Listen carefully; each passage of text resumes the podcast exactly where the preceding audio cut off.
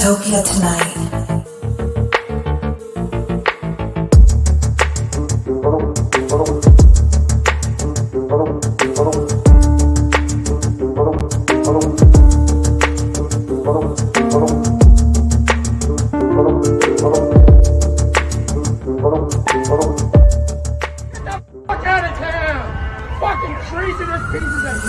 Fuck out John. How are you, man? How's it going?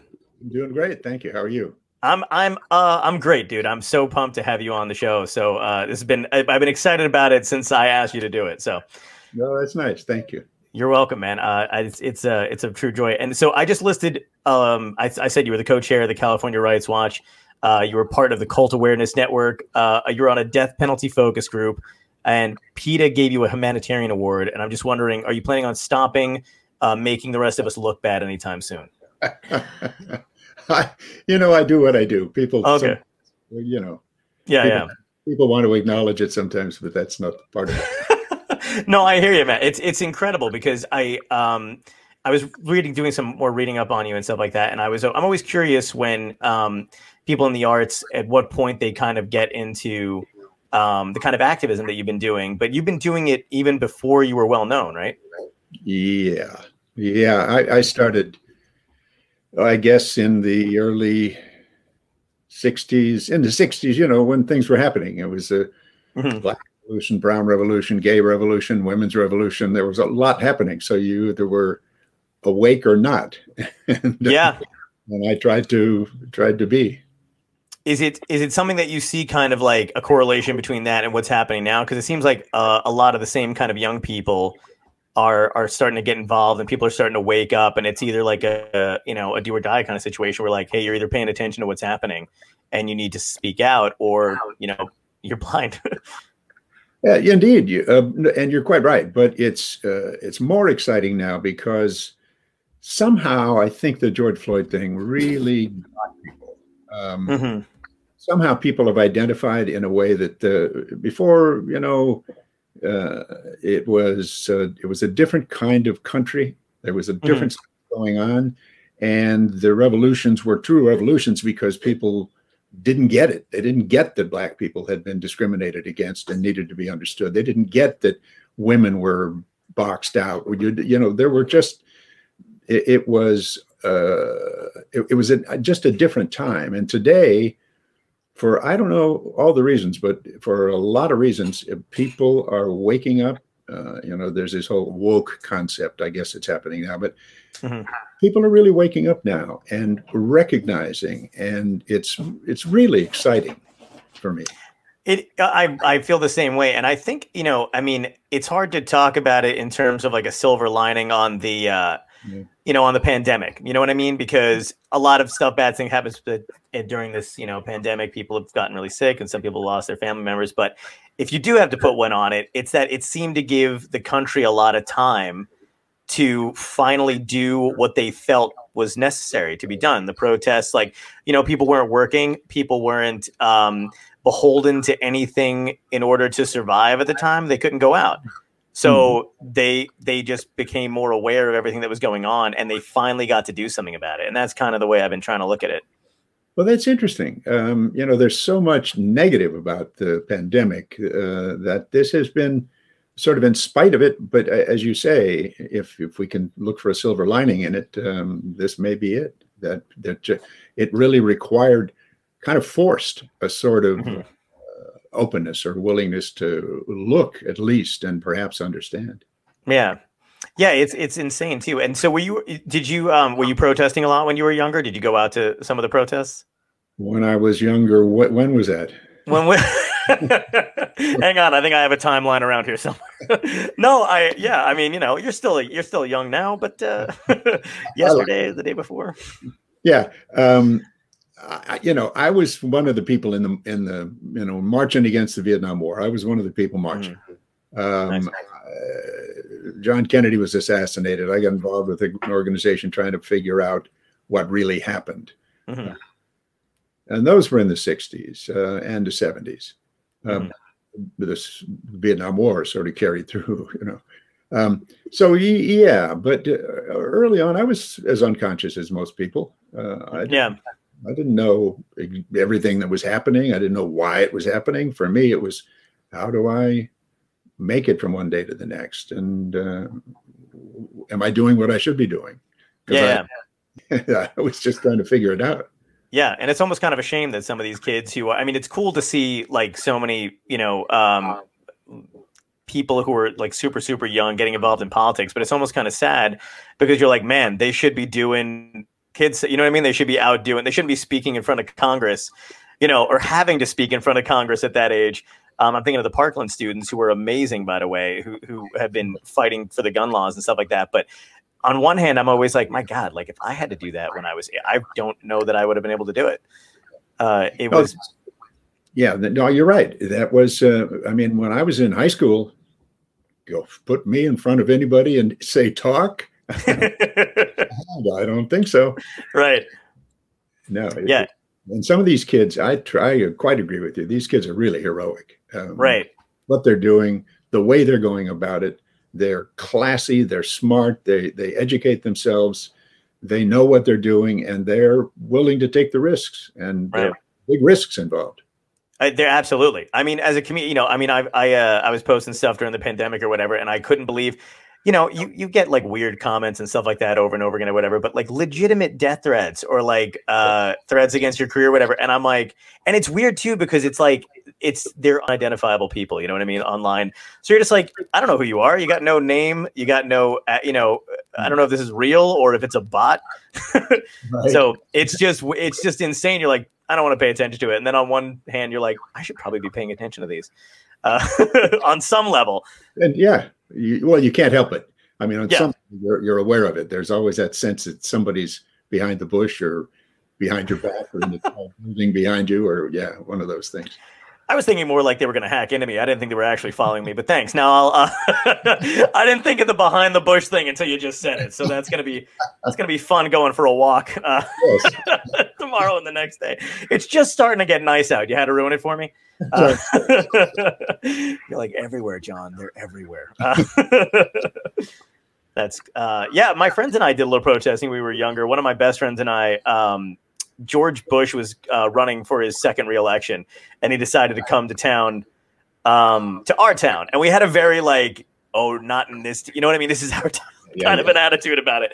Not and uh, we went to protest Mhm. not thinking or realizing at the time that we lived in the only Rep- uh, we live in uh, we grew up in New Jersey in Ocean County, which is the only Republican county in New Jersey. So, but like you know, we were 19 and dumb. So we were like, we made signs, and we're like, this is gonna be great. We're gonna, you know, we're really gonna stick it to them about the Iraq War and all this other stuff. And we got there, and we were the only two protesters with signs. and uh, yeah, it did not go well. Uh, we um, they made us tear them up, but oddly enough, I made us hide some in our sweatshirts. So when we got into the building, we were just like. like unfolded like another sign or whatever and then more people came over to get our get our stuff and then um i jokingly said to him you know we're here. We we may as well get thrown out. I wasn't really being serious but uh we decided when his well like i think his daughters were there too and they were going to come up on like you know they had a bunch of people that were there.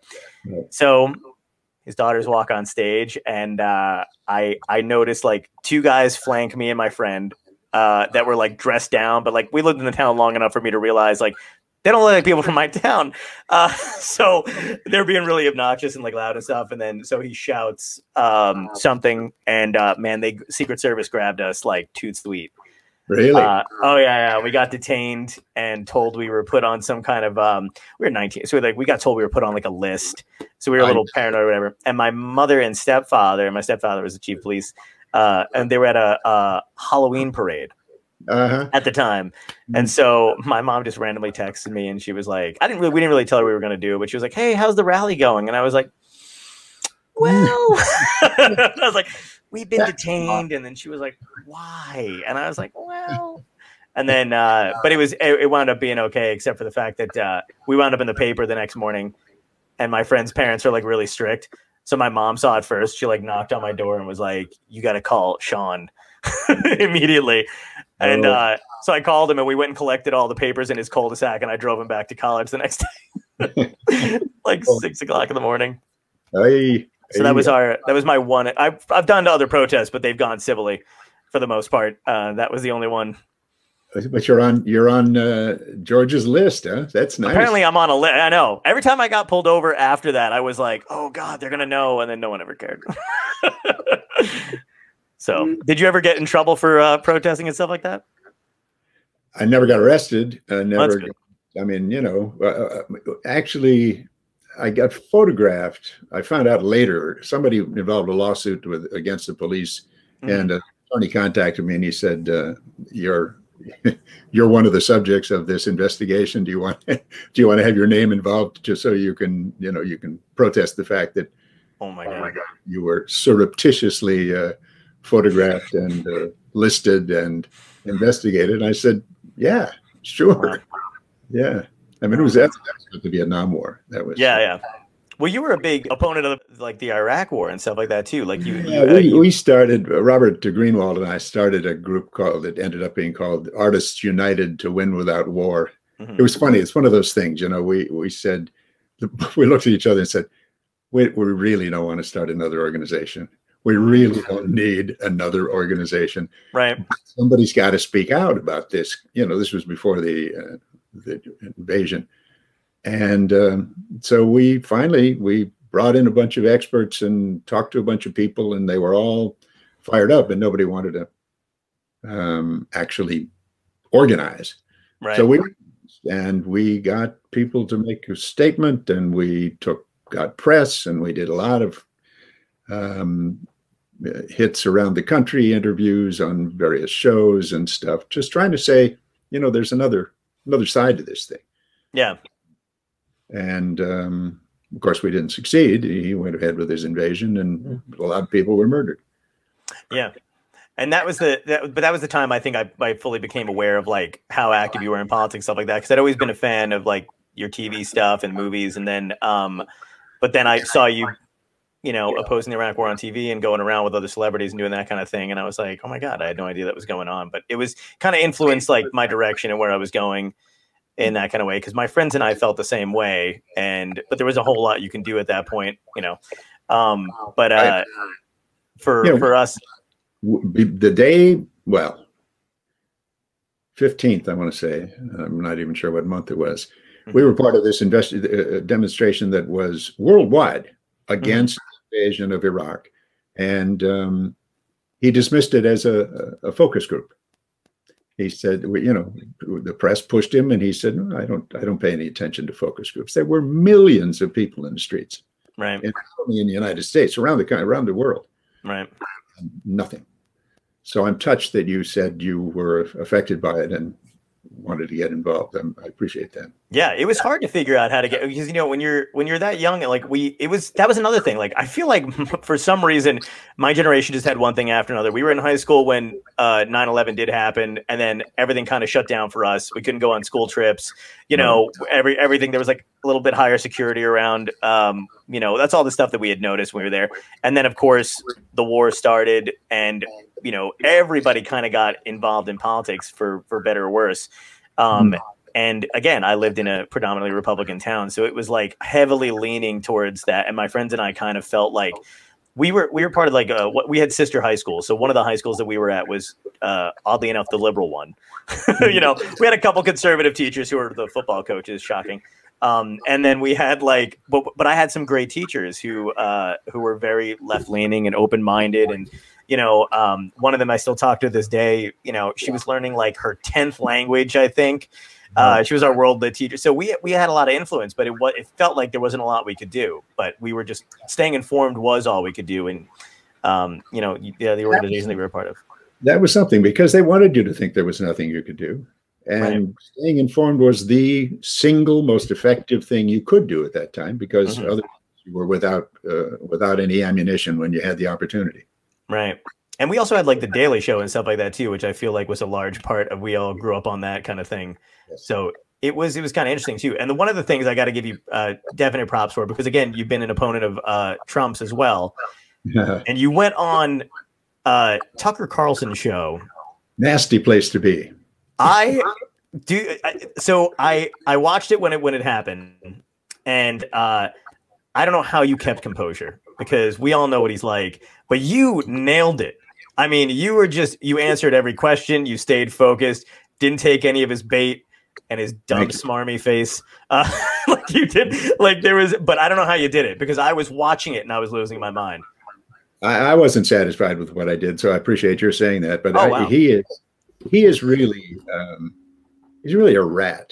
Uh, Yeah. He, the thing is, he's intelligent enough to know what he's doing and how Mhm. much harm he's doing, and he does it anyway. And it's all about, I guess, getting over on people and getting rich and promoting his white supremacist line. It just is disgusting. Yeah.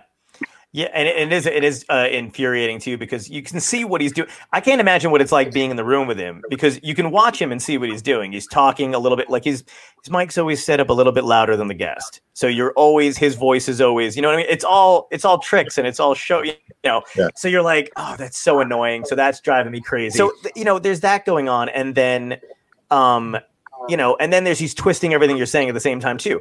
And the focus thing you have to do, which you I thought you did extremely well, is just you stayed on point and stayed on your message. You know what I mean? all- Because you only Yeah, have was- a limited amount of time. Oh? Yeah, they limit you very seriously, and hmm and it, you know, that that was the campaign to try to talk the uh, electors into not voting for Trump. Yeah, But and you know, we knew it was a losing effort, but at least we wanted to take this last shot. exactly. Uh, of course, he was not willing to right. not willing to accept the validity of the point, and I just said this man has no experience. There's well, I don't have to go through it again. Yeah, yeah, yeah. He has you- proven he has proven that we were right. Uh, Right. He has demonstrated his ineptitude and his the ugly side of his character, hmm the ugly sides of his character, and and the um, damage he's done is uh, horrific.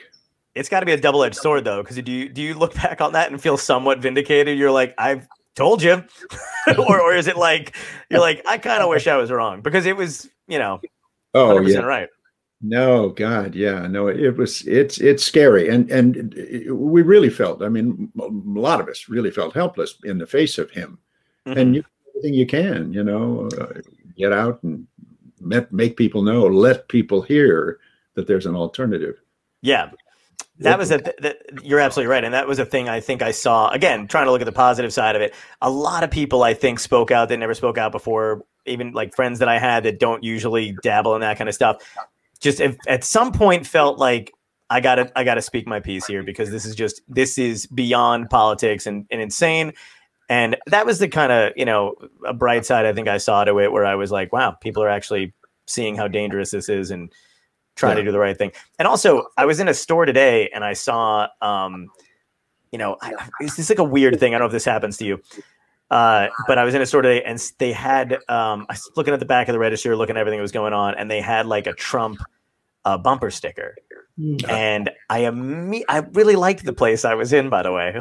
I was like, oh, these seem like nice people and they're doing a thing or whatever. And then I looked by the register and I saw that, and I swear to God, it was almost like the equivalent of I don't know of seeing like I, I hate to bring you know say, but like almost like a Nazi propaganda. It was propaganda, Yeah. and I was and I was and I and I got like I cannot come back here again. you know what I mean? And then I was like, maybe it's not theirs, and I'm like, why wouldn't it be there? You know, I'm trying to like rationalize. I'm like, maybe maybe it's really not theirs. Maybe it fell. I hope it's not theirs. Yeah, right. yeah. And then I was like, how do I politely ask? even theirs? like, I'm like, oh, uh, do you guys dabble in white supremacy or what's going on here? Is there a code word? Yes. Uh, uh, excuse me. I was thinking of coming back to do business here again, but clarify for me one thing. yeah. Uh, uh, One thing I love doing is uh, if they are a business that's like a local business or whatever, and I go, uh, "What's your Instagram?" I'll you know I'll follow or whatever, and I know if they don't like follow me back or whatever, it's because it's because they can clearly see where my pot. Like I don't hide anything, so like uh-huh. you know. Two posts in, you're like, oh, okay, he's not a Trump, you know, not a Trump supporter at all, and there's BLM stuff everywhere. So yeah, but I was like, let me just get out of this store. Yeah. Uh, but is that ever weird for you? Like, do you do you feel like that's kind of visceral response when you see it? I, I I am so um, I guess wounded, I have to say, Mm. by the fact that 74 million people still voted for this poor sick man Mhm. uh, when he tried to rerun uh, run again for reelection. Right. So I I mean, I'm I, I'm I- I've been working on a thing about um, trying to write an op-ed piece about um, is uh, is mental illness contagious? Mhm. You Hmm. mentioned the Cult Awareness Network. I, I did some work with the Cult Awareness Network years years ago before Scientology killed it. Thank you. Right. wow. Um, um, and the the whole concept of cult um, mind grabbing kind of was hard for a lot of people to understand. Mhm. And only only in later years now have people begun to be open, a little more open to the idea of cult. But now you you, you to, they refer to the Trump cult all the time. Yeah. But nobody really, nobody really means cult, but it's the best way they can figure out how to de- describe what's what's uh, what has seized people's brains. Absolutely. Yeah.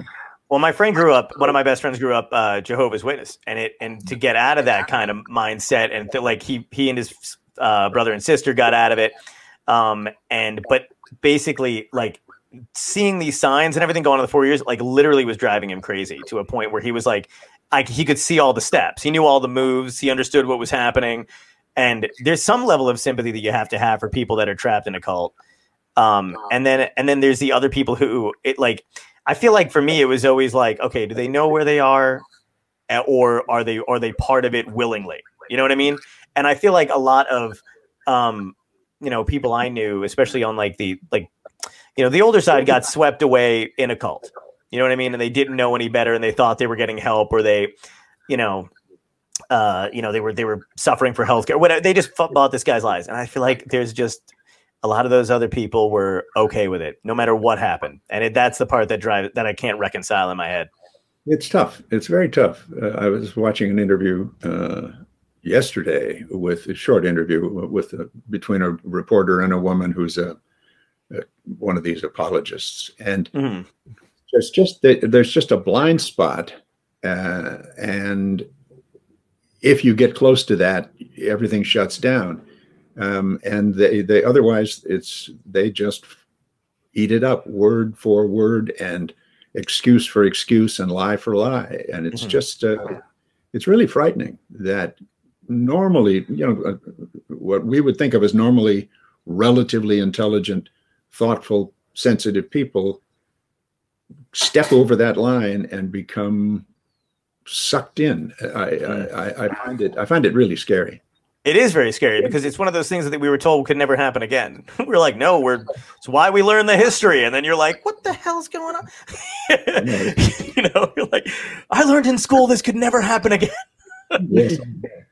Mm. uh, well, that is yeah. I mean, that's yeah, the never again is the you know the Jewish credo from after after the Holocaust. Never Right. again. Yeah, exactly. And then now we're like, it, it's and it's weird because it takes on different forms. Like people have, ade- like I'm worried about the after effect. You know what I mean? Like because the Democrats uh, are, you know, I'm a, you know, registered Democrat or whatever, but they they kind of drive me crazy in their fecklessness. You know, uh, to a certain, you know what I mean? Like, do you get the same vibe? Because I, I get it. I feel it a lot. I felt it during this whole run. But when they were, anytime they said we got to get back to normal, I always kind of wanted to be like, normal's how we got Trump. Just a heads up. Uh, you know, let's Yeah. talk about more change. Um, and then, uh, you know, but I'm worried about the next the next run because the next guy that comes along that's like him. Oh man, is he going to be good at what he like? He's not going to tweet. And he's not going to do. He's not, there's not going to be the obvious signs. Do you worry about that? Do you think about that at all? Sure, the Ted Cruzes and the Josh Hawleys, you know. Yeah. Oh, Ted self-promoted, Cruz. uh, followers. Um, yeah, I worry about that a lot. I think, uh, and one of the things. my audience, I've given my audience away. I couldn't- can't- I couldn't- no, don't go. Uh, one of the things I've been saying to folks for a long time is the people in the rest of the world. Well, there, there's a history to this. Um, but the people in the rest of the world watched. They understood that we elected this guy. yeah.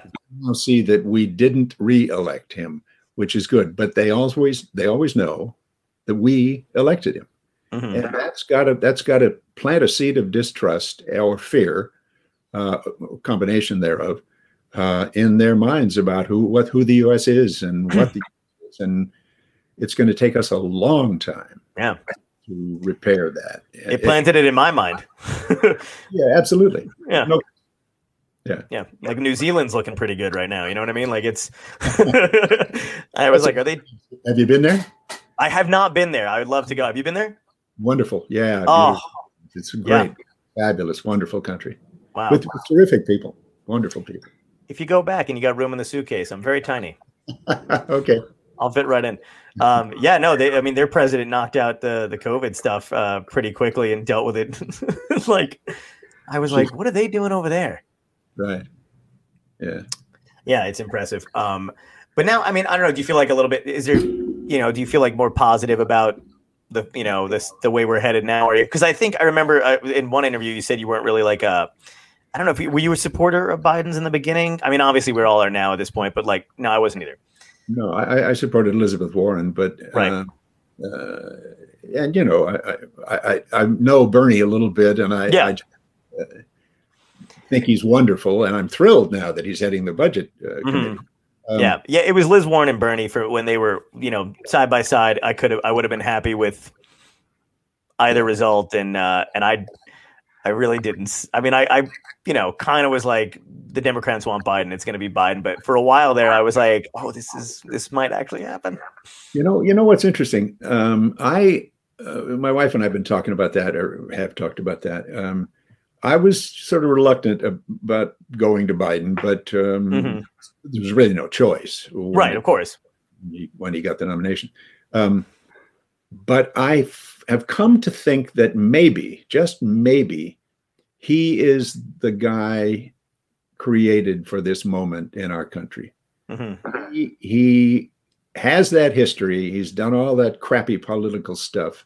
Mhm. He seems to he seems to have been touched and moved by what happened with uh, Black Lives Matter, with George Floyd, with a lot of these things. And it seems to me that he has. I, I, I don't want to give him too much credit yet, but I'm right there with you. that he that he has um, that he has seen a path Mhm. and he's willing, and he's willing to go down it. He's done it now with the the COVID bill. He's talking about doing it with the uh, the uh, re, in, in, in, infrastructure. Or they're not calling it that now, I guess. But what I want what I want him to do is do what he said he would do, which is do away with the federal death penalty and encourage um, the rest of the states to uh, get on board with that. Uh, and he's got and and they've got to find a way. They've got to find a way to pass uh, S one so that we can protect from this crap that the Republicans are doing around the country to restrict voting. Right, absolutely. Yeah, those are the two main things too. And I'm hoping for uh, police reform and um, some, you know, the minimum wage stuff and the college debt. There's a lot of stuff on that list that I'm hoping he, you know, Yep. holds up on. But he, you're right. He has, he has, um, I believe the empathy. You know what I mean? Like, Exactly. so that that gives me a little bit more hope too. It was the the funny thing to me was the just I I feel like again if you're looking for like benefits or whatever, uh, this whole crazy time in politics, the veil has kind of been ripped off where you see how they play the game, and I kind of feel like uh optimistic about the progressives that are coming in the people that bernie like had helped get elected left behind and and you know like warren's people and stuff too where like people were pointing out the um media and stuff a little bit more as far as like which is hard to do because trump was always ridiculing the media and you had to be careful. But i feel like eh, that was one of those that was one of those rare moments where you were like he's kind of like the guy has been manipulating the press even before he was in politics pretending to be his own you know agent and all that other stuff. Um but uh i saw this thing that drove me crazy. I don't know if you noticed this during the uh during the you know election. They had a uh CNN had this thing on, and it was uh, when Bernie Sanders was in the lead, and they literally had a, a headline on the bottom, and it said Bernie Sanders or coronavirus can either be stopped, and I was just like, Oh, "Are you equating the two? I was losing my mind. And then um, one of the uh, somebody else from CNN, uh, when Bernie came in first and Klobuchar came in third, Yeah. they were like, "You could actually say though, third place is the new first place." Like they said it with like a straight face, and I was like, oh yeah. "Like." Yeah. So many of the so many of the media folks are so stuck in that uh, middle position, you know. Yeah. Uh, rather than allowing themselves, and some of them, you know, I've met a lot of media people over time, Mhm. and they're really, you know, good, solid folks, and some are some real pseudo fascists. So you, Yes. gonna have to- you. you kind of have to watch your. Uh, Yeah, exactly. Where I was like, I was like literally watching by myself. I was like, is anybody seeing this? I think I have a screenshot. I think I like took my phone and took a picture of the TV and then, you know, didn't go anywhere. But uh,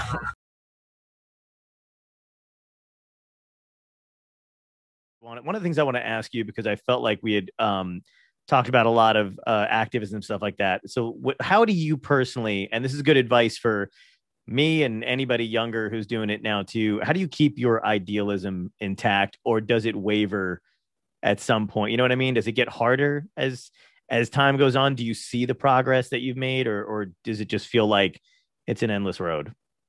Oh well, I'm an optimist, so I, you know, I think uh, I think we're headed. I, we, there's a there's a phrase I've used in the past. Um, we're uh, we're, on, we're on a journey from the caves to the stars, and there are uh, too many people that want to drag you back to the caves. Oh, I love that. That's fantastic. Yeah, it's Um, just you know, I mean, you have to make a choice. It seems to me, and uh, I choose to. It, it sounds a little self-important, but but I but I think we're.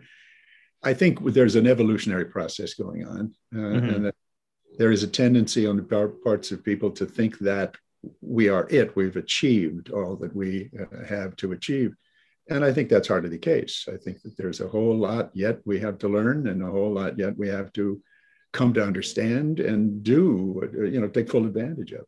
Mhm. So, so, so for me, it's just uh, it's a um, function of living and learning.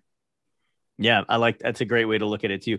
Um, and I, even though even it it may seem I know what you mean. It may seem self important, and I struggle with that sometimes too. But when I think about all the other people on the other side who are doing just garbage things in humanity with that Right. level of self importance, I'm like, we could use a little bit more self importance on our side for the issues that actually matter. Um, and that's that brings me to a good uh, a good topic too because um, sometimes, especially now, remember when Occupy Wall Street was going on, Yeah. and uh, I went to I went to a few of those, and um, but towards the end, because there were no leaders, you know what I mean, it, it seemed to kind of dissipate. Um, Right. I I feel like, I mean, a lot of different leaders have kind of sprung up. We have a lot of people speaking out and stuff like that. But I'm wondering if do you feel like it's heading in that direction now that there's not really any focus because there's a lot of debate with defund the police. I know I use um, that slogan a lot, and it is kind of antagonistic, I think, but it it's cathartic in a way to almost say it because obviously I feel like. So what I'm getting at is like we know what it means, right? When we say defund the police, but maybe the general population doesn't. What do you? How do you feel about the slogan like that, or slogans in general? Yeah, well, slogans are slow. You know, there, there are some that are very effective and some that are good. I think that's not Right. effective. I think um, defund the police gives the other side the opportunity to say, see, they don't want police. They want the, everything to run crazy, be- crazy, and they have got to do everything they want, and there's nobody there to stop them. So for me, defund the police is a, is a mistake. Uh, I think Mhm. reform doesn't satisfy a lot of people, but that's really what you're talking about. Yeah. Uh, um, and it, uh, I think it gives too much opportunity to the other side. Um, Right. That's that. That's. I just think it's sort of ill-advised in that sense. Um, but uh, God, I mean, it's hard to think of anything else when you see what happens in Virginia and what happens in Ohio and what happens in Minnesota and what I mean, it's just it, and and and South Carolina. I mean, it's just it never stops Right. and uh, and it feels like it's never stopping. But I think my my personal sense is that Trump gave permission to for people to express and be proud about their worst instincts Mhm. and their worst impulses and their most base fears. And the other side is responding in kind. Um, uh, you know, uh, Black Lives Matter. I, I, people, I, I remember Bernie Frank, Bernie Sanders saying Mhm. when he was first confronted by Black Lives Matter, he said, "All lives matter," and they said, no, you don't get it. And, and, you know, for people to say, well, of course, Black Lives Matter, but they, it's not, of course, because for Black people have been told all their lives that they don't matter. I didn't know So- Sanders said all lives matter. Did he? Did he? When did he say that? I saw him at a rally when he was first confronted, when, when Black Lives Matter was first being uh, Mhm. kind of overt. And uh, two of the women who I think were the founders of it, Oh, Uh, right.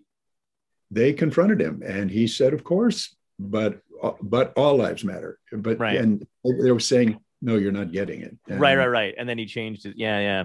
yeah, it was it was a hard thing to swallow for a lot of people which is kind of funny because i feel like i don't know i don't know if you feel like this too but like you know some people do need a second which is i feel like this country is not um i don't know if it's because of trump that we don't seem to have the time or patience to let there be some kind of turnover but like sometimes people do need a little time to catch up and Yeah. i i'm i'm at fault for doing that too where i get very quick to anger where i'm like how have you not been paying attention like how, what do you mean you need time like it's such a simple issue but um yeah that it, the the black lives matter stuff i mean it is it does seem kind of obvious um and there's a million different ways to explain what it is and it still seems like they don't get it i feel like the other side's better at slogans than we are or or at Oh. least just Sure, they are. And it, Sure. do you think that's because democrats are more fractured I don't know. Slogans, slogans are easier, you know, and, they are yeah and and you can you can touch hot spots with slogans and just get people riled up, and it it works for those folks. Mhm. They like to get us riled up. They like to get me pissed off, and and I, you know I get that way, you know. yeah me too But then I'm at my worst in a debate when I'm when I'm angry.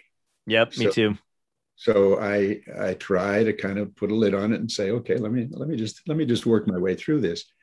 Um, it's tough. That's why I was Uh, impressed with that Tucker Carlson interview you did because I was on the other side of it, losing losing my mind, and you were just like focused and and responding, and I was just like, oh my god. Um, I mean, Yeah. he is he's dangerous. He's He is.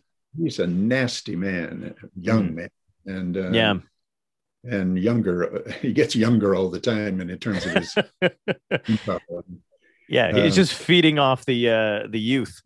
Oh, I- somewhere there, somewhere there's an aging painting of him in an attic, and uh, we, Yeah. we we just find it, everything will be solved.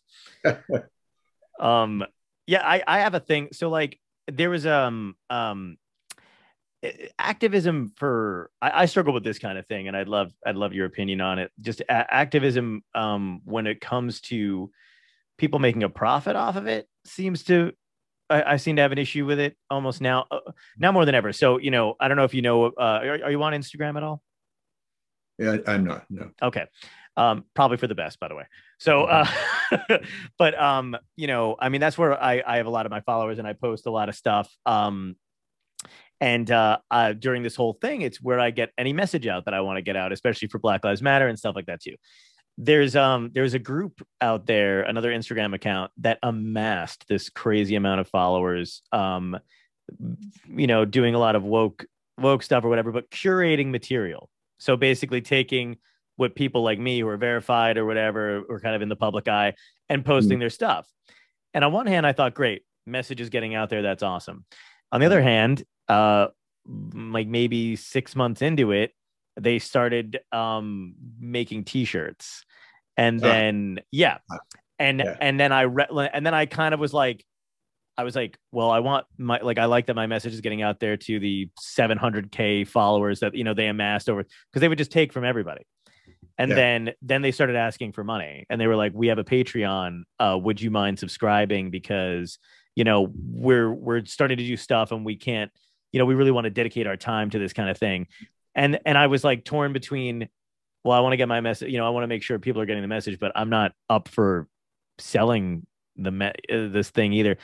I, and I and I kind of just stopped for a little bit because it felt weird. I don't know. What do Yeah. you what do you do? You feel like that's part of the course for things, or, or I, I don't know. Like it, I- that's a good question, and I don't have an answer. It's it, I I cringe when I see that people are profiting over your idealism or somebody else's right? you know sensibility um, and you know, they may be saying, you know, we just are trying to help and get it, get the word out there, but it just feels a little stinky to me that uh, that they want to make money on it. Yeah, me too. And it's weird because it feels like the, all of a sudden there was an industry built on, you know, uh, the last four years too. Because it was like hating Trump was like a, now it's a business, and I'm like, that's not the business I'm in. I'm I'm you know, my business is going out on the road and making jokes and doing that kind of stuff and anything else. So the lines always get blurred at some. And I feel, I don't know if that's something that just happens in activism and politics and stuff like that. If, if, uh, you know, it's something that you have to deal with as it goes on or what, because it's all new. Not that the activism is new to me necessarily, but like this level of it, because I, you know, you know, you get a little popularity and then all of a sudden people start grabbing your words and putting them on stuff. And I'm just like, oh, I don't know how I feel about that.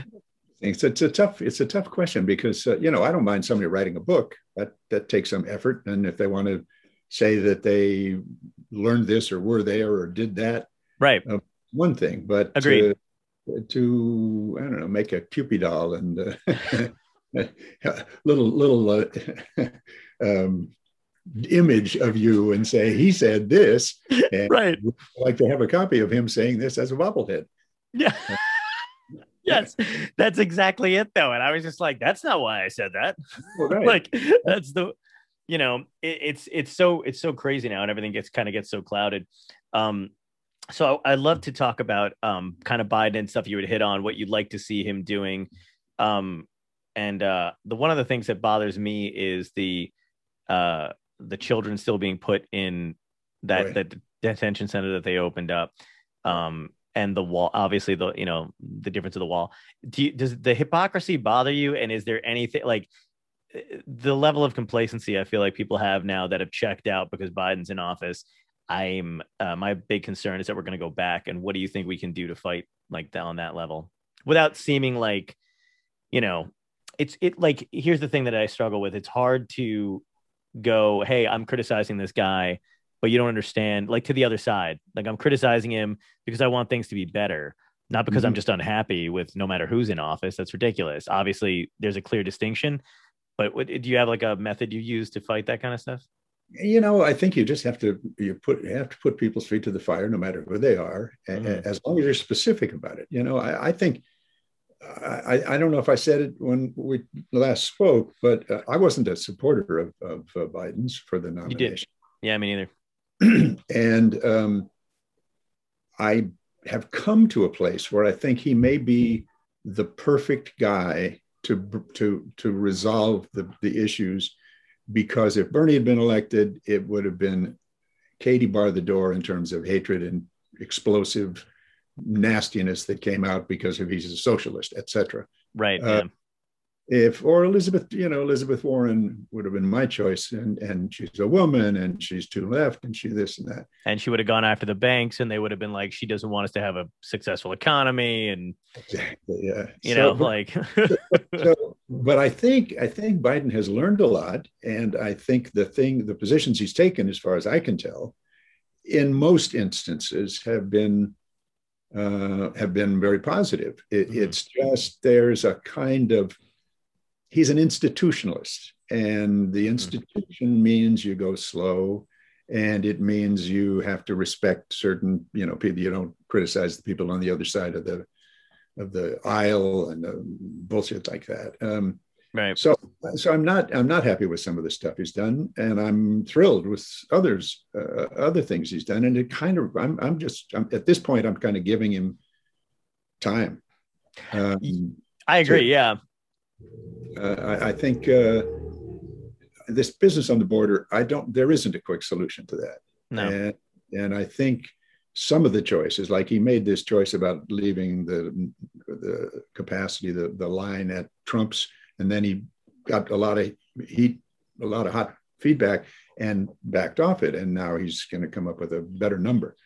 Well, that's a sign that he's at least listening yeah and, and isn't perhaps as progressive as I'd want him to be uh, under certain circumstances, but Mhm.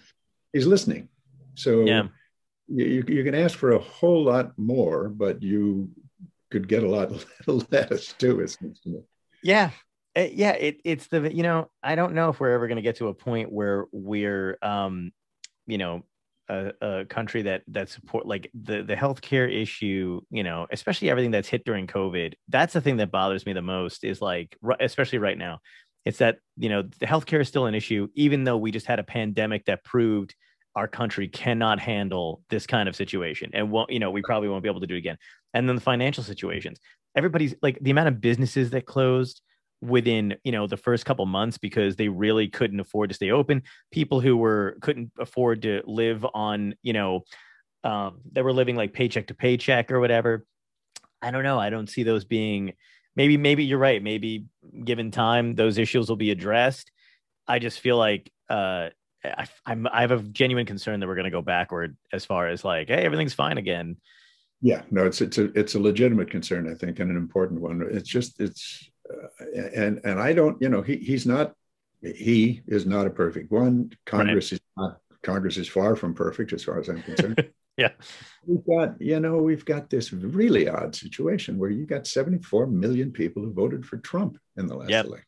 Re-elect this guy, and and it's except for those for whom it's crassly commercial, they for a lot of people it's just this fear mongering stuff has brought out their worst selves and is giving those worst selves energy and, a, and an excuse to be uh, open. Mm-hmm. Uh, and it's man, it's a, it, it is truly a scary time. That mm-hmm. being, um, so I think Biden, for example, he's talking about doing away with the federal death penalty. God bless yep. him. Yeah. Uh, and he, that... he, he, went further. He said, uh, I will not only do that, I will encourage the states to do the same thing. Well, you know, there's a lot he can do in that mm-hmm. regard. Mm-hmm. And fighting the death penalty for decades. So, yeah, so that's music to my ears. But you, you got to go further. You know, it can't just be the death penalty. It's got to be prison reform. If we're going to have, if uh, we may have talked about this, but we. I don't think we you, talked about prison reform, and that's a good point because uh, Kamala concerns me a little bit, just her record and stuff like that, with um, you know, uh, being a DA and stuff. And I was I was less thrilled about Kamala than I was about. It was like blow after blow. When Biden got it, I was like, oh god. And then all of a sudden they elected Kamala, and I was just like. Well, oh, we'll see. Um, Kamala, I I know Kamala. Uh, oh, you do? Yeah, uh, yeah. I supported her when she was DA because she refused to prosecute a police killing, uh, a, a, killing oh. of, of a police officer. She refused to go for the death penalty against the the perpetrator of a guy a guy who killed a police officer. Wow, I didn't know so, that. Uh, she caught a pile of garbage for that. I mean, she mm. and she was guts. She was gutsy. She was been very open about being opposed to the death penalty, and uh, so I supported her there. I was disappointed when she was AG of California because she didn't do what I think she should have done about a particular case I'm involved with. Oh, um, okay. What, what I, I, might I read up about, about when she was an AG, and that's the the, the AG stuff is the merely disappointing stuff to me. Yeah, but you know, again, there's an institutional uh, involvement here. Well, there are two mm-hmm. things. The, the one I don't admire is her ambition. She clearly wanted to be moving up she wanted to be senator. She wanted, you know, from there right. she wanted. Um, but I do think she's a principled person, and I and I I think she has done a, a great deal um, that is um, that is admirable, uh, both as DA and AG and as the senator. Mm-hmm. Um, so I, I have high hopes for her being around for a long time and doing good stuff. I, I doubt that she's that she's got the stuff to be president uh, once Biden is either out after the first term or Agreed. passes or whatever. Um, and that's going to be a hard one um, for her. I don't think she didn't win any states. I don't even think she won her home state at all when she ran. Um, are you able? So what I'm kind of getting, and you can correct me if I'm wrong, is you're kind of able to separate. Um, I think we maybe we all should be, but like what she's so like again, I wasn't really impressed with the AG stuff when she was when she was an AG. Um, mm-hmm. I did uh, when she went after Kavanaugh um, as a senator. I thought pitch perfect. You know what I mean? Like that was that was amazing. I really liked her when she was doing that kind of stuff. Uh, do you feel like we should be separating people from their, you know, their time doing one thing and how they progress? Because that's try, kind of the way I look at it. Um, yeah, you, but it's hard for me to separate it when it's like, um, like what you said, her ambition like oh there's a person trying to move up and how how willing are they like to do what they need to do once they get what they want? Yeah that's that's the part that's troubling to me but so far um the the pluses outweigh the minuses for me. Yeah that's a good point uh, if, if that's the case. Um are you good so you've been organizing stuff like this for a long time. Are you planning on doing any more um you know um kind of get rallying people together other celebrities together to kind of you know maybe do a final push for the death penalty thing or do you feel like you're going to let it see where it goes oh no I, well, i'm i'm the president of the board of a abolition organization and i continue to work in that in that community mm-hmm. for we'll continue to until until we've ended the goddamn thing but mm-hmm. uh, and and there are moments you know you for example this case i mentioned uh, a fellow by the name of kevin cooper has been on death row in california for 35 years and he's hmm. innocent. Mm-hmm. um, and it you know he was black at the wrong time. Yeah. Right. That's usually uh, how it winds up going. isn't it though? Yeah, yeah. Um, or, or, or at the opportune time i should say for the prosecutors. Uh, yeah. but uh, so uh, uh, I'm heavily now, we're leaning on the governor who has got a tricky situation. He's got a recall movement going against him. And um, that's going to be, that's going to mean, I think, that he's not going to be as forthright while that's being resolved on some of the issues that I want him to be forthright on. Mm-hmm. But I do think that he's going to be, he's going to do the right thing. So I'm giving him some, actually, I'm in touch with, trying to get in touch with his um, the people running running his uh, anti-recall campaign to see if they would prefer that I not be as upfront about my support for him on the basis of his uh, moratorium on the death penalty, because that may not be what they want to see emphasized in this campaign.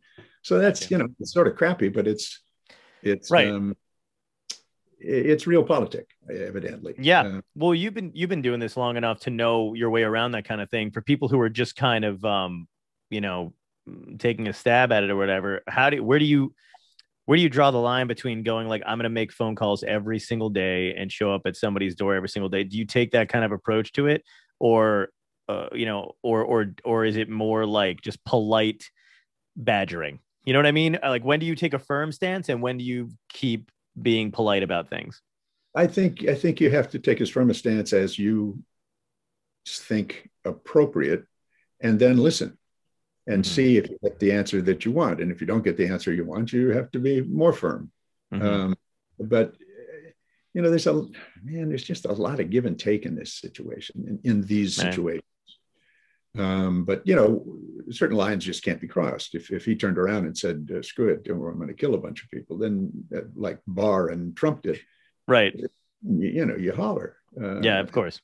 Yeah, but if, for example, to go to that uh, uh, that situation I just described, if mm-hmm. if he says, or if his strategists, I'm not even sure what he says, but if his strategists right. say, um, it will be better for us we want to promote the fact that he is in favor of uh, criminal justice reform.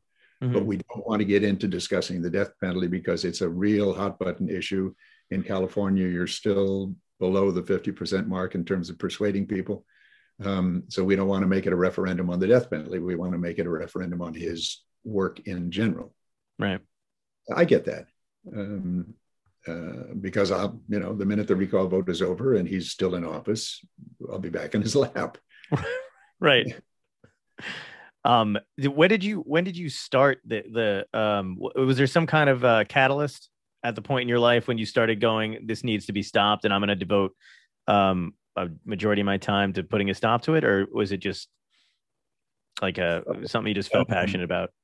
Yeah. Um, I mean, if it's too personal, I understand if you don't want to talk about it. No, no, it's it, it's personal, but you know, it's all of this stuff's personal. I, mm-hmm. I, I, uh, forgive me if I'm repeating what I said earlier, but I'm um, no. Okay, I'm a scared. I was a scared kid. Um, I lived in a in a household with um, an alcoholic, Irish, tough Irish alcoholic father, mm-hmm. um, and he, he wasn't abusive in the sense that we think of as abuse today, but he scared the shit out of me. I mean, I lived in fear that he was going to somehow, um, either shred me or desert me or Right. you know whatever. Um, Right. and, and it's a terrible thing to say about your dad, but because he there were so many things about him that were great. Um, Mhm.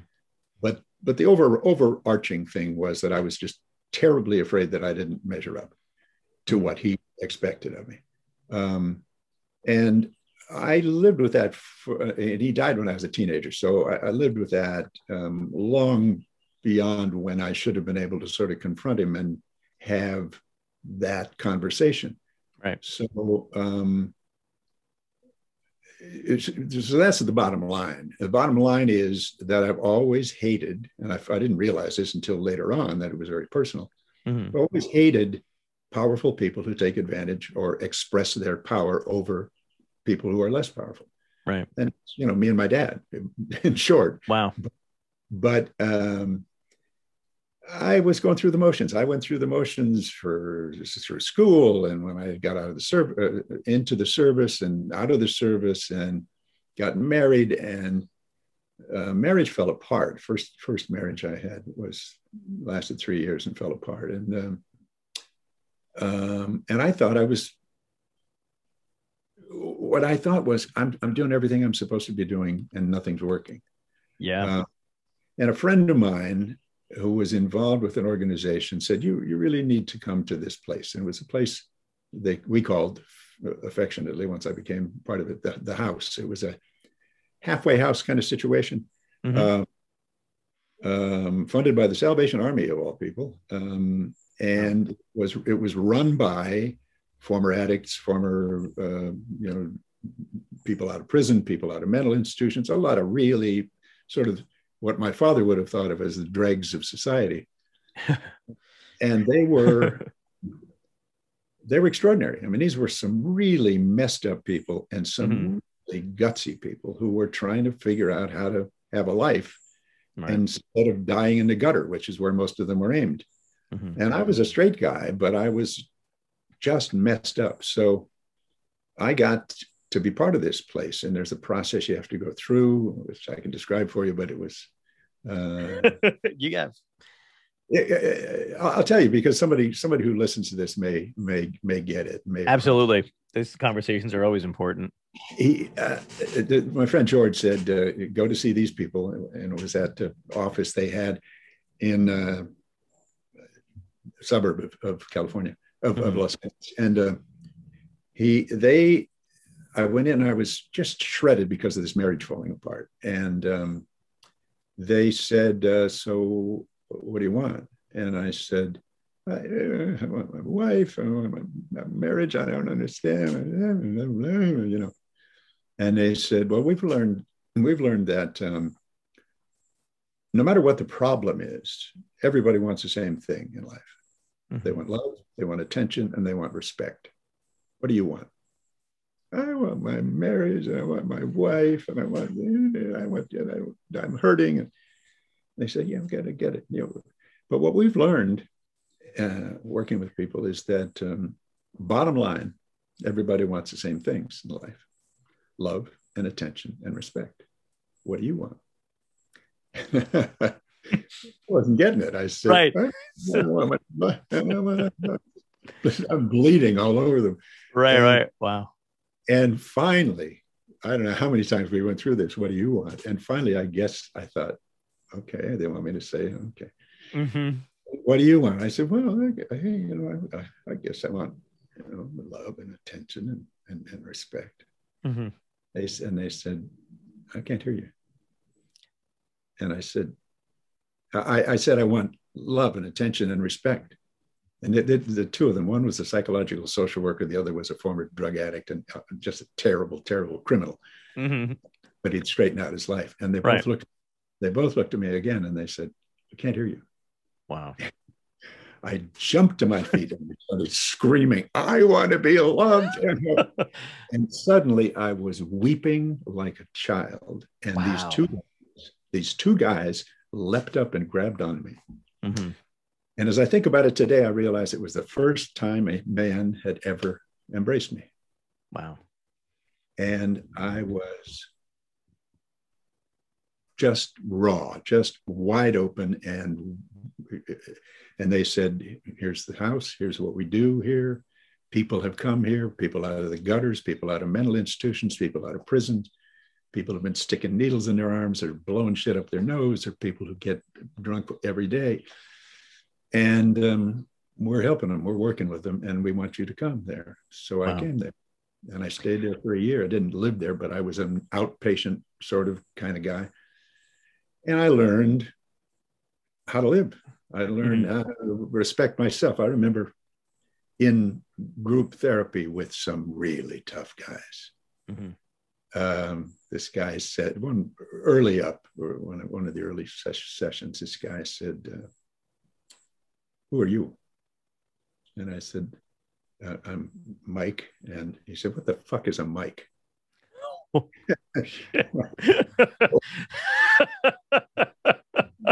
well, that's the ultimate question, isn't it? yeah, yeah. You're like, oh, what so did you remember we, what you said to him? I don't have no idea. I said, I, I, I was, oh, man. But I learned, you know, I learned in the process. Yeah. And, and it was, it was, I have to say, it was one of the most powerful experiences of my life being wow. that. And a lot of the people didn't make it. A lot of them ended up dead. A lot of them ended up straight. And a lot of them worked hard and, you know, made something of themselves but you saw it all. We went into prisons and we saw the, you know, what happens there and how dehumanizing prisons are. And um, it was, um, it was really a baptism for me, just suddenly to be aware of my place in the world and my, mm-hmm. what I, what I needed. Mm-hmm. And I, one of the things I needed was to recognize that I deserved those things. Um, yeah, that's a huge part of it. Oh man, and uh, and that uh, and that things are available to you. You know, people are available to you. Yep, if, it's if a hard have, thing to remember. Oh, if you have the courage, that what they used to say is people are too afraid to ask. Mm-hmm. Yeah. yeah, yeah, that that's absolutely true. It feels so. What, what, before I get into this other thing, I wanted to know what um did you do? Did you work out a lot of stuff with your dad with those groups of people and stuff you couldn't say to him? Was it was it helpful with um that mental process? We, we did well a couple times, but we didn't do much of that. I mean, my dad was dead by sure. Years. No, I know, so, but I mean, like, did it help? Like, you weren't able to say the things you wanted to yeah, say to him. Yeah, okay. yeah, yeah, sure. That's but nice. most of it was most of it was working it out one on one. You know, one on one with the other folks there. Yeah, and, it's. Uh, it, it, I like I, I, I, I that line mm-hmm everybody wants love, attention, and respect is has been the sort of bottom line for me for yeah. all the years since. Almost like a mantra, almost and it's it's a it's a good thing to put in perspective. I feel like people need that kind of like whatever it is, if it's that or if it's something else to focus on to remind yourself that you're just not alone and the that, things that you need to make sure you're giving yourself uh, and that other people are giving you. Yeah. Um, because I've I dealt so do you i mean I, it's safe to say i feel like you dealt with some bout of depression during that time and stuff and they kind of helped you through it right? I mean is that would you how you would classify it or? Oh yeah. Yeah because worthless piece of garbage you know yeah and it's that's the hardest thing to shake like i um i've dealt with depression you know on different levels all most of my life and i just um there was a three year period that i still uh can't believe I can't wrap my head around the idea that I I essentially lost three years. You know what I mean? Um, and uh, I mean, you know, I, I did a lot of stuff during it, but you know, um, it was it was still it still feels like it was time lost because I don't know that I remember a ton of it what was going on. It's not like I was into drugs or anything like that either. I've never never did yeah. any of that kind of stuff or whatever, but it was just mental anguish yeah. and trying to battle it.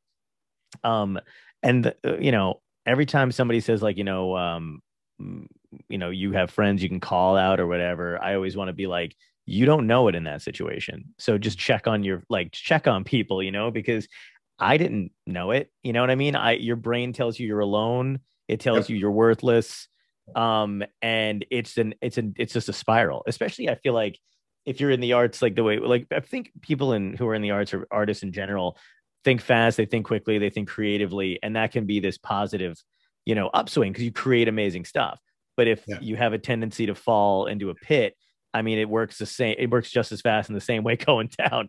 So Right. you don't have a second to breathe after that. But um, yeah, it, it was um, it, it. I remember that being a particular rough patch, and then I wish I knew exactly how I came out of it. Um, Mhm. because I can't. I I would love to be able to, you know, but I just like every day it was something you know uh I, I was out in la which by the way is the worst place for i think to be depressed when you just move out to los angeles. I didn't know anybody. The sun is taunting you. It's, it's like it's a beautiful day every day and it's like you loser why aren't you outside? Just like i don't know. Um but like you know, uh, I would have a ma- my manager call and be like, "Hey, uh, you got an you got something going on? You got to be at this meeting." And it would be like Monday, and they'd be like, "All right, I'll I don't want to bum him out, so let me go to this thing." And you know, and then a friend would call or something like that and be like, "Hey, you doing a Thursday?" And I'd be like, "I can get myself together by Thursday, I think." You know, like, uh, so it was like little things like that, but I just didn't, you know, um, it, it got really really dark for a while let's say when i was when i was there and i just thought if it would just i would if i could just end it it'd be great you know i never i never like it was one of the i know we're getting into like weird territory but like it's one of those things where like i didn't i don't think i would have ever done anything like that but i really thought that was a great answer. Like i was like if i just didn't exist it'd be fantastic. Um but you don't I, I wouldn't i i don't i would would have never done it. I realize that now i would have never done it but i was really just like i mean if i don't know if i could just get vanished or swept away or like anything. Um Right. but it's funny that you said that you had that support group because like once i started like um it's so weird i hate the phrase uh, you know misery loves company it's a bad uh phrase for this type of thing but i think it works because the minute i started oh, talking to other people and my friends and I had a roommate for a really long time, and he dealt with depression in a different way than I did. But we learned to just talk it out, and it was a, and like guys don't normally talk stuff out, but he and I were just like great at it. We were just like like if he was in a, a weird space, all I would do was just check, like, "Are you okay? Are you mad at me? You're not mad?" Because I would overthink, like I just said I did before, and I'd be like, "Maybe it's me," and then I'd be like, "Are you? Are we?" And he's like, "No, we're fine. I just can't." get my and I'm like, okay, cool. Well, I'll be inside eating a sandwich. If you want one, I'll make you one. You know what I mean? Like it was just like, and then you just talk forever. And another one of our friends, like, we just started getting this little group where we were like, you think about messed up stuff too? like me too. And it makes you feel so much less alone. Um, but it's hard, it's hard to just get to that point. I did a short film where basically the whole point of it at the end is like the minute the, the main character um uh, his depression manifests itself into a puppet that he affectionately calls Duppet. I'm a big Jim Henson fan, and by the way, they they they saw it and liked it, and so but COVID happened, yada yada yada. Anyway, I'll cut all this out, by the way. Uh, so, but, but but like, but that was the whole point of the thing. By the end of it, the guy kind of um like he thinks he's alone. He's got this annoying little antagonistic puppet that's his worst fears, thoughts, and you know uh, impulses. And then um his friends kind of finally hound him until you know he he goes out with them to eat and, and then um as he's at the dinner table he kind of starts to talk about how he's feeling and he sees that they have uh different duppets and one's an anxiety one and one is a you know um over Uh. positive active or whatever and he and he kind of looks around the room and he sees that everybody's dealing with something and he just kind of finally feels like less alone about oversimplistic by the way but uh a nice idea so but so but that's amazing that you had that group and that they brought you out of that Well, yeah, a a couple of things come to mind too. Uh, They, uh, first of all, misery loves company. They would say, they would flip it. They would say, misery loves company, meaning miserable people want you to be miserable too. oh that's yeah that's much And- better yeah. And, uh, and when they said, "How are you? How are you doing?" They wanted Mhm. know. It wasn't just, "Hey, hey, fine." You know, it was, Right. "What are you doing, man?" And well, I'm, you know, I'm, I'm, I'm, I'm coming. I, I, I feel like I'm a little more alive here.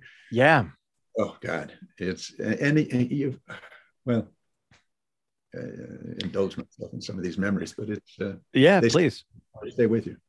yeah th- is it um it- it- it's weird like do you find that uh because i feel like you're the type of person too when you ask somebody how they are you want to know Yeah. Um, and do you find that people uh tend to be get a little weirded out at first? Like, get away, like, why are you asking me about my how I'm doing?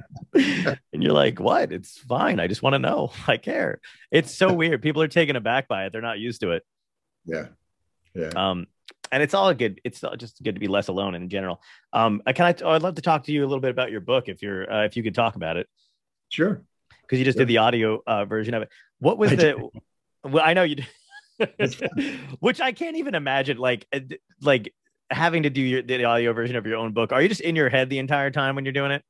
Oh God, I just went back through, you know, years of things that I hadn't forgotten, but I'd forgotten about the detail, you know. Right. And, and and here it was for me. Mhm. I just had a ball, I have to say. That's then there awesome. was some of it was tough. Uh, some of it was hard that's what I-. Was it harder writing it, or was it harder, you know, to actually having to say the words and reread your own pages? Because I, you know, writing stuff like that sometimes can bring a, a flood of uh, emotions back, but then um, like having to say them. Interesting. I um yeah, I, I think it was probably harder to write them than it was to say them for me. Okay. because because as I said, it was it just brought back this flood of memories once I once I Right. saw it and and remembered, you know, what I was Mhm. writing so no, it was a it, it I kept coming to home to my wife and saying, "This is a hoot. I'm just having a great time." And this kid, God, I tell you, I spent some time in in uh, involved with Central America stuff in the '80s and uh, Mhm. and um, 70s and 80s, I guess. And um, I didn't know anything about it, but the technician that was there, I did it in a in a in a um, studio, Mhm. and the technician that was there, after we got through some of this stuff, he said, "I have to tell you, my mother's from El Salvador," and uh, he said she won't talk about it. Whenever she talks about it, she cries Wow. But now I know some of the things she won't talk about, and uh, and uh, finally I've talked about it to her, and she expresses great appreciation for where you were and what you did. Wow. So you just think, man, you know, uh, this. th- th- There's just kind of no knowing when what you're doing is having an impact on somebody else. Mhm. Yeah, that that's why it's important to get that kind of stuff out there, like especially what you were just talking about before, because anybody listening or anybody reading, uh, again, it's all about feeling less alone, which is Oh boy, yeah. Um, when you went out to El Salvador, was it? Did you were you trepidatious at all, or were you just strong headed and like we're gonna, you know, this is important, and I'm gonna push those feelings down in the back? How did you feel? scared shitless. Oh, were you? that makes me feel because I was like, I was reading, I was like, I would have been also, but maybe he's stronger than me. I don't know. you don't No. show it, by the way. It doesn't. It doesn't show on you, so that's a that's awesome. yeah, no. It, it, it- I, I started with, if you know the book, you I, I Mhm. wo- started working with this refugee aid organization because these people I met were just angelic. I mean, that wrong word, but but sort of like that. Yeah. Um, and first time I went to uh, Southeast Asia, and then I went to Central America for them, and then meeting people and getting to know what was going on. Then I was asked to go on some of these human rights delegations. You know, you you you you you you, stand face to face with murderers, hmm and you know they're murderers, and you know that they're lying Yeah. and and you know that your government is supporting them and you try and figure out how uh, how to, how to how to survive this encounter Right. and not that you're going to be killed by them but but how to survive it in, in in a kind of an emotional way and be able to take that information back and make somebody chew on it so that they if if you can Right. so so that they um, they understand the harm, the damage they've done. Can you talk about any like close calls that you think you may have had? Because like the, the all the work that you were doing and the work that you've done, I mean, it's got to piss people off to some extent. And did you ever feel like, oh, I'm not coming home? Like this is uh this is not going to be good. and then you know, kept going or you know, uh, or were you all well protected and?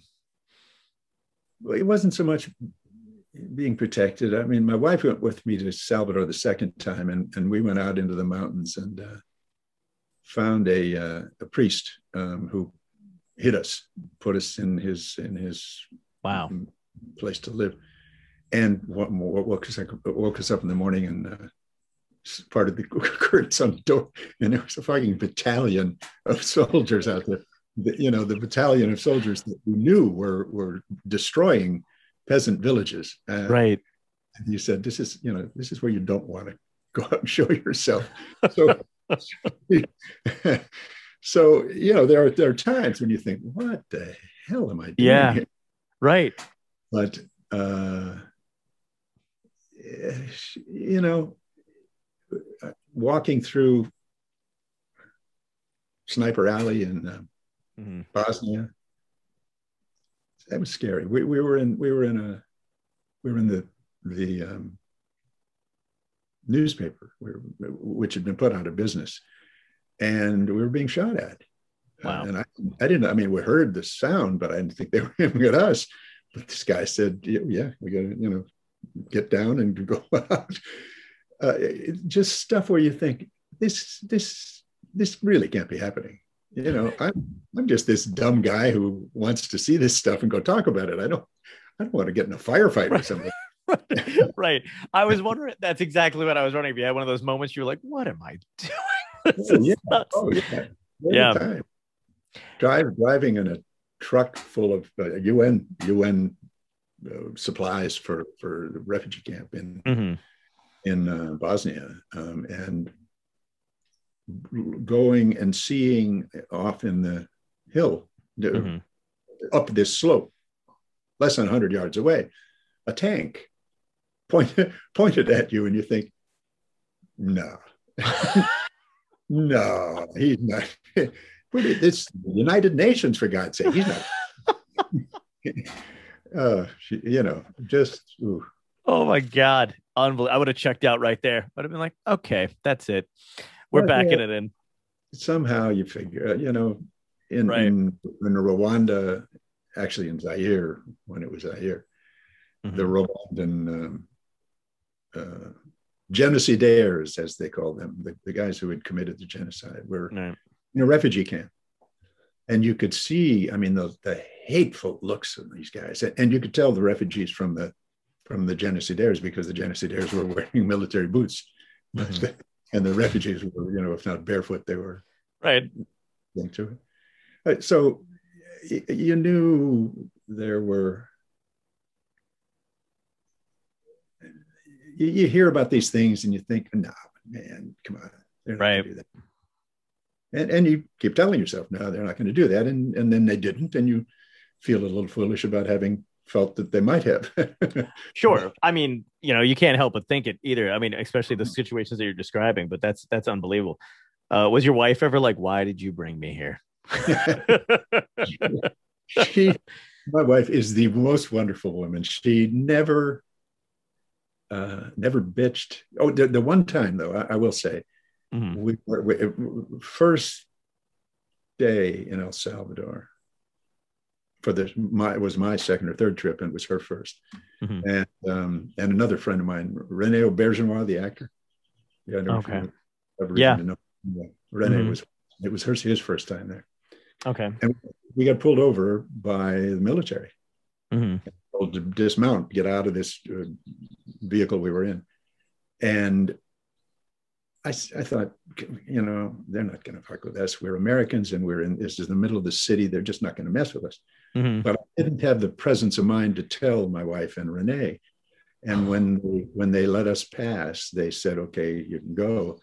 They got in and they said, oh my God, I was scared to death. And I said, I'm so sorry. I'm so sorry. You know, it didn't occur to me because Right. I'd, I'd seen it before. Yeah. And they hadn't. All they knew about was the death squads. And, uh, you know, Wow. if, uh, if you look at them wrong, you it's not a good thing. Mhm. But That's amazing. uh, you know, yeah. Well, And I I- mean, I don't say. I don't say these things to to to make myself out a hero. It's like you do what you. I mean, I was so angry Mhm. about what's happening in Salvador. I, I, I went in, into prisons down there and talked to a guy who'd been tortured by these bastards, and Wow. you just uh, you walk out of the refugee camps and you know you can do it because you got a U.S. passport in your pocket, Sure. and you think, oh God, man, um, you know, there's there's sort of no explaining how guilty and how lucky and how angry you can feel about Right. it and the need to, to just do something about it. Was there uh, when you were talking to these guys, was there anything that they asked of you or or did they just want to tell you their story or what what was there was there you know, what was their hope by the end of, you know, knowing that somebody like yourself and other people were coming out to speak with them? They they th- th- th- there's a there's a, a thing I'll never forget. Um, they tell the story of their capture and their torture in a kind of not disembodied voice, a kind of matter of fact Mm. voice, and it's like I, I- didn't understand it at first, but I, I, I've come to understand it now from unfortunately too many of these circumstances. But there's a kind of need to separate yourself, I think, from that experience. And the way they Oh. do it is to, is to relate it like it's somebody else um, had this experience. They did, they poured acid on my chest. You think, Oh my god. how could somebody do that?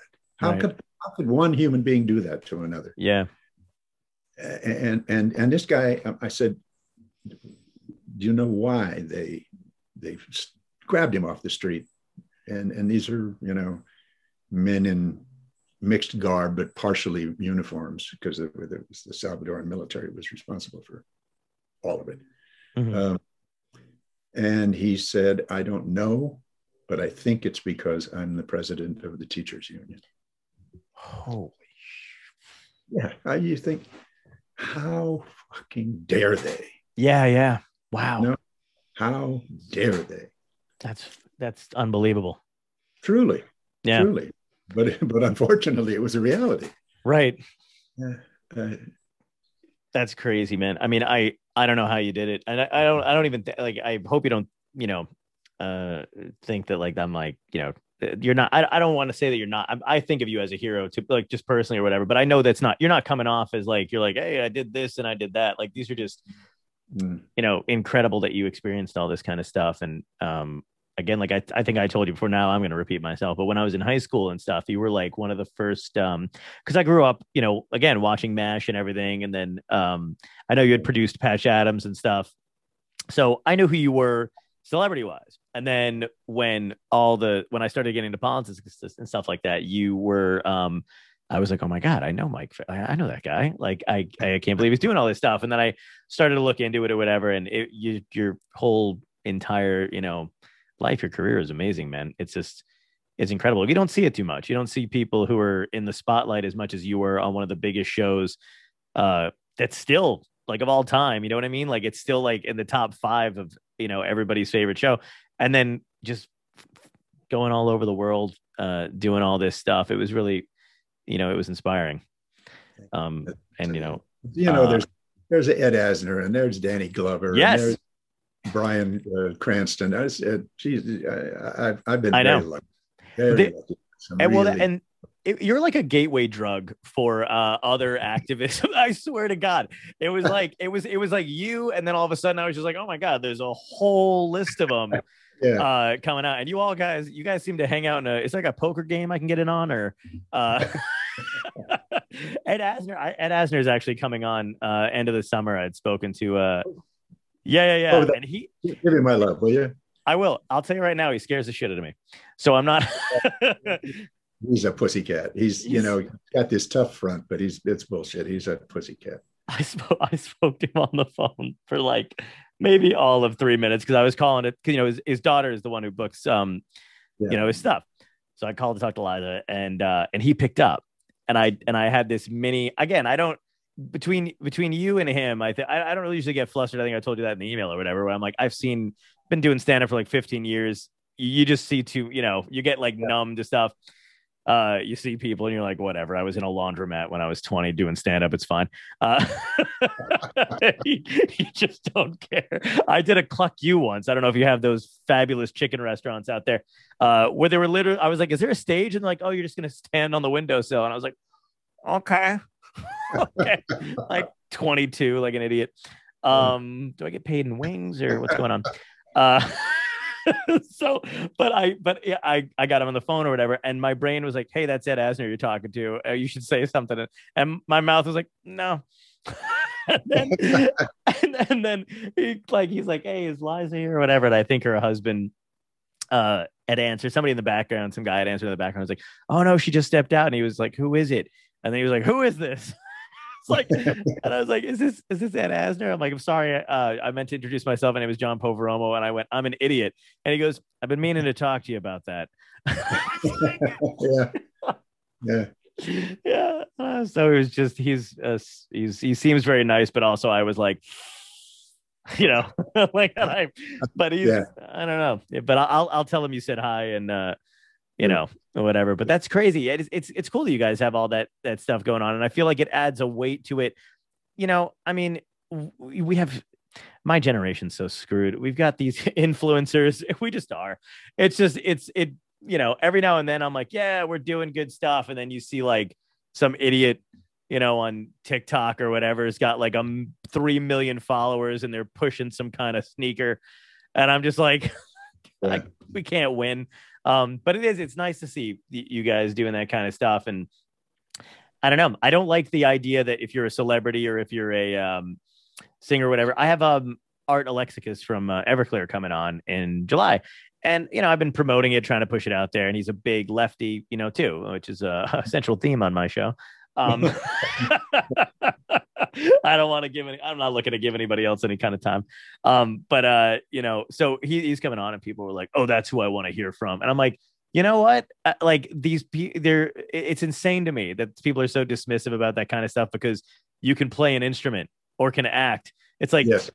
we yeah. have all the colors of emotion. I don't know what you're talking about, you know. Uh, and it's it's weird to me, but you guys, man, you knock it out of the park, especially you, you know, uh, just with everything you've done. So it's it's just nice to have somebody like you to talk to. And are you doing? Are you planning on doing anything? Are you making any big moves I can talk about? Uh, can I get in on a protest? Can we get arrested together? Uh, is there who's booking the Jane Fonda protest? Do you know? Uh, like, Jane does that.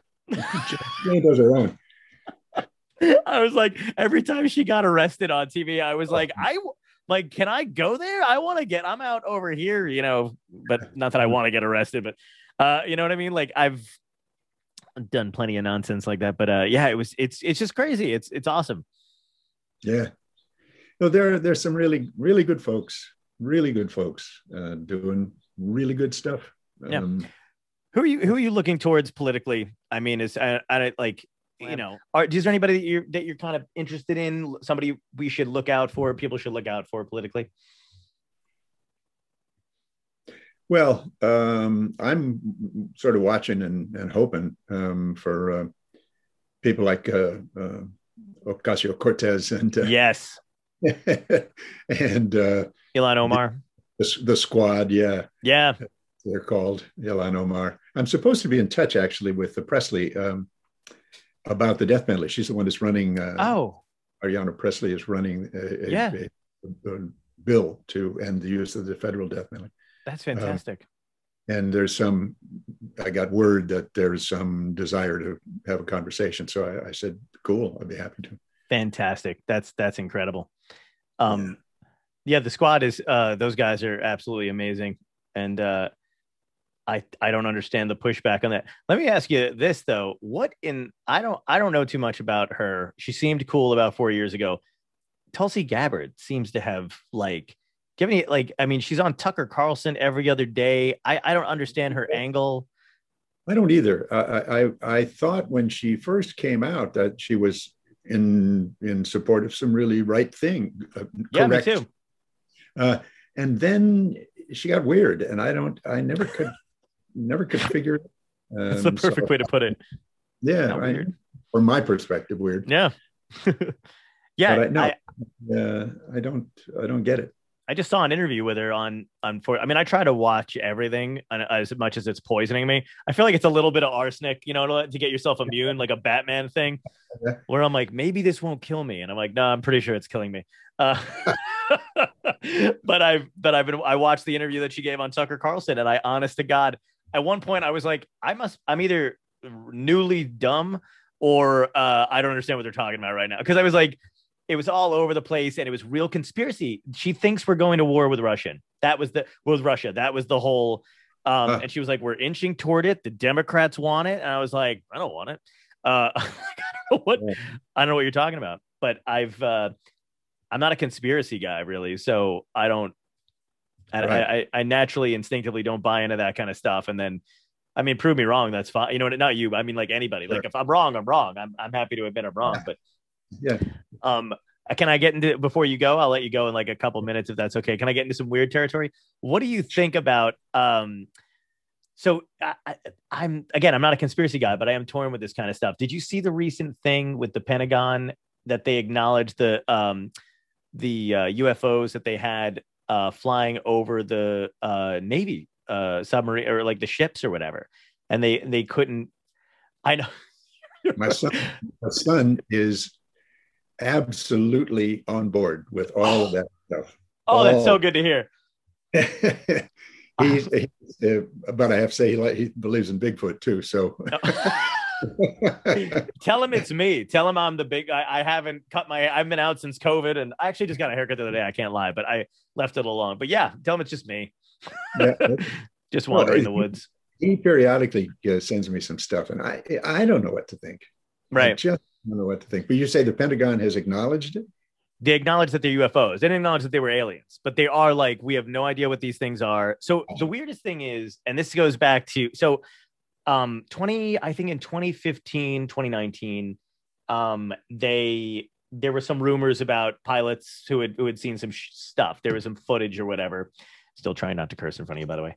Uh, so um, but uh, they um, yeah, they saw some stuff in the sky and uh, but then the guy from Blink 182, the lead singer, by the way, came at a left field because who would have thought, right? Uh, exposed it. He leaked these tapes and said they were going on back then. And the Pentagon, about uh, a year ago, I think now, said that they were real. The tapes were real.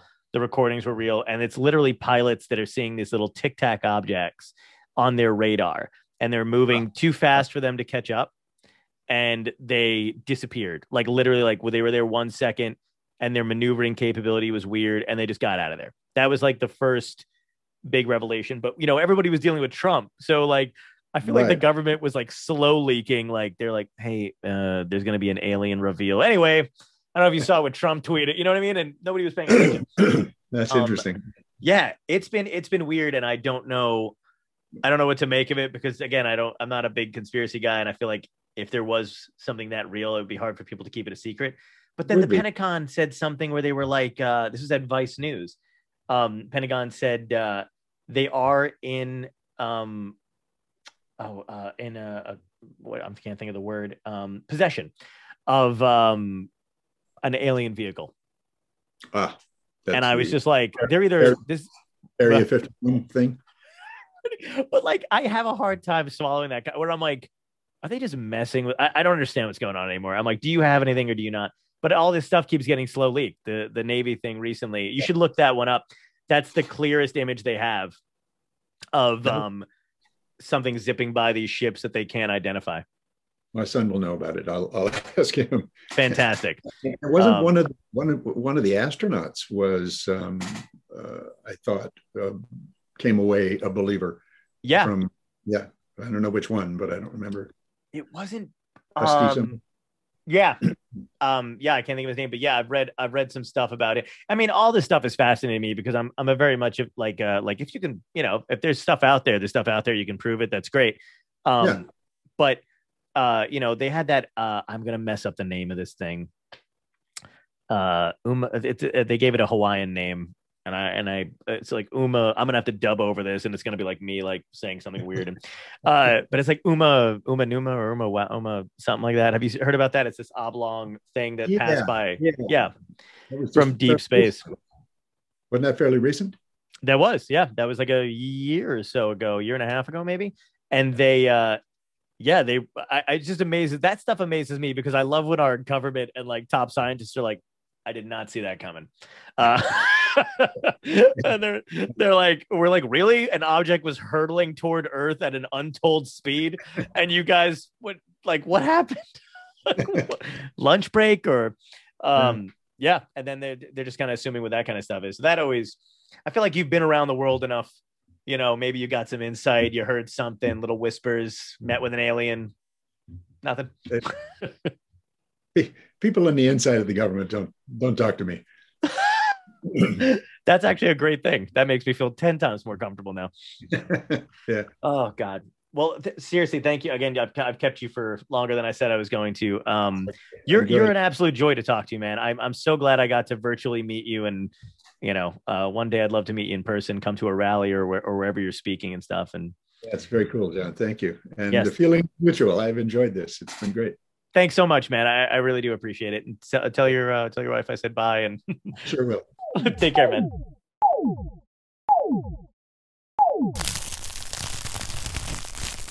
Dystopia tonight.